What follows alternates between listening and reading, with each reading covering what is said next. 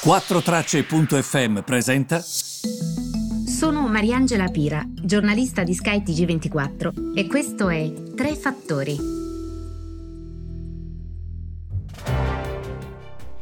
Buongiorno a tutti, benvenuti. Tre Fattori, 30 luglio. Siamo in procinto di aprire il mese di agosto. Ed è un mese di agosto, chi l'avrebbe mai detto, eh? Che saremmo stati a questo punto.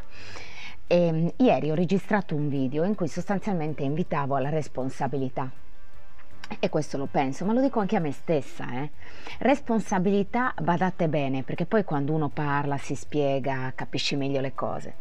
Responsabilità non vuol dire ehm, chiudersi in casa. Responsabilità vuol dire che quando entri in un negozio utilizzi la mascherina, quando sei in giro stai attenta a non fare assembramenti, quando sei a cena stai attenta a mantenere le distanze, anche se sei molto affettuoso, per esempio come il mio caso. E, ehm, detto questo, perché per me è importante parlarne? Perché eh, quando ieri ho fatto questo video molti hanno detto ah solo in Italia si sta dicendo che comunque dobbiamo avere responsabilità di là del fatto che non è vero e al di là del fatto che l'Italia comunque tutto le si può dire ma si è dimostrata responsabile e sono stati altri a non aver seguito la nostra linea di responsabilità. Per questo che io non so se ricordate, ma anche durante il lockdown dicevo sempre guardate che mm, io non punto il dito perché se mi trovassi al posto di chi c'è in questo momento avrei fatto probabilmente anche io degli errori. Questo per dire cosa? Che non significa cambiare la, lo stile di vita che abbiamo in questo mese ma significa stare ancora un po' attenti perché quello che sta accadendo in Germania, quello che sta accadendo in Spagna sono degli, degli, elevati campanelli d'allarme. Quello che sta accadendo in Spagna in questo momento è un campanello d'allarme. Il fatto che siano i giovani in questo momento portatori, chiamiamoli così, del virus, perché ovviamente sono quelli che si muovono, quelli che vanno in giro, eccetera, io la trovo una cosa che va monitorata, preoccupante. E, ehm, e apro due cappelli su questo. Il secondo mh, mm, vale l'economia, come vedrete. Il primo. Quando le persone scrivono, ma mh, mm, scusi, eh, mi dai i dati delle camere di terapia intensiva? Eh, ma ragazzi, ma scusatemi, eh, quando è partito tutto da Codogno, per caso avevamo i dati della terapia intensiva? No, però era, è partito e poi i dati ci sono stati dopo. Noi dobbiamo sempre arrivare ai dati della terapia intensiva per cercare di comportarci in un certo modo? E apro una parentesi, lo dice una che ritiene che l'Italia sia tra i paesi che si sono comportati meglio. Si tratta di proseguire ad essere prudenti.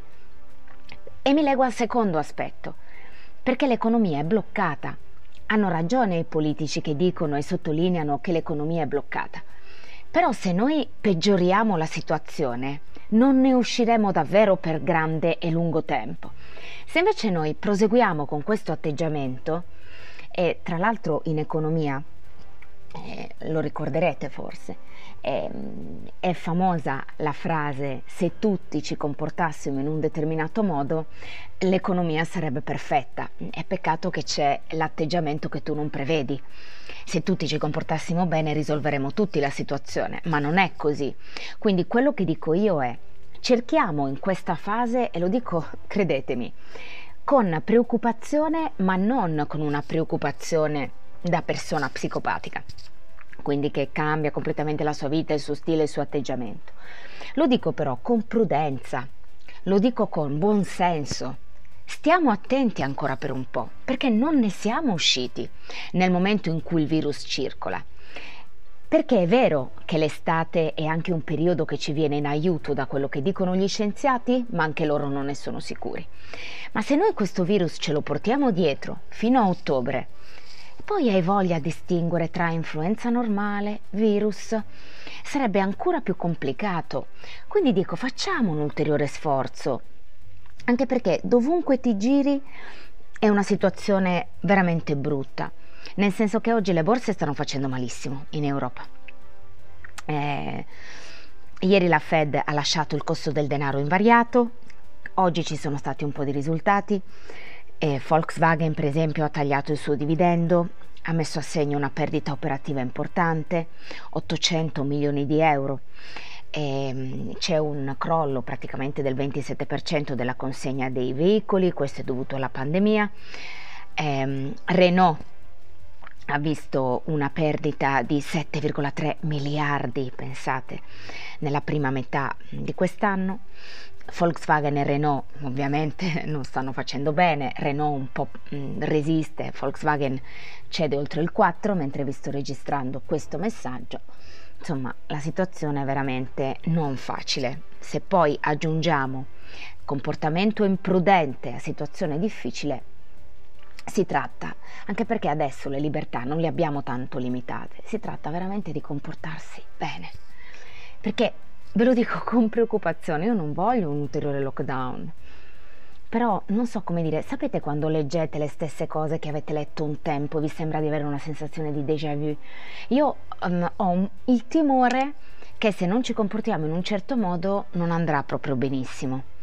Ehm, intanto un'altra notizia che vi do è che Huawei, secondo un rapporto di una casa che si occupa proprio di questo, cioè di monitorare l'andamento degli smartphone, è il numero uno nella consegna di smartphone, quindi è, colui è la società che consegna più ehm, smartphone eh, al mondo e in questo caso eh, Samsung passa al secondo posto.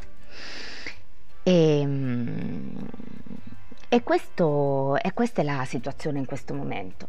E mi raccomando, prudenza, cerchiamo di divulgarlo questo messaggio, ognuno di noi nel nostro piccolo, perché altrimenti non riusciamo mai a sconfiggere l'odio sui social che viene propagato, questo negazionismo continuo che viene propagato. Non possiamo divulgare prudenza, buonsenso, che significa vivere la propria vita ma cercare di rispettare anche in questo momento gli altri che magari possono essere in una condizione difficile e che comunque stanno vivendo anche dei gravi problemi di lavoro. Io non so come faremo nel 2021 se questa cosa non sparisce. E, um, vi auguro un buon, um, una buona serata, un buon pomeriggio e noi ci ritroviamo domani.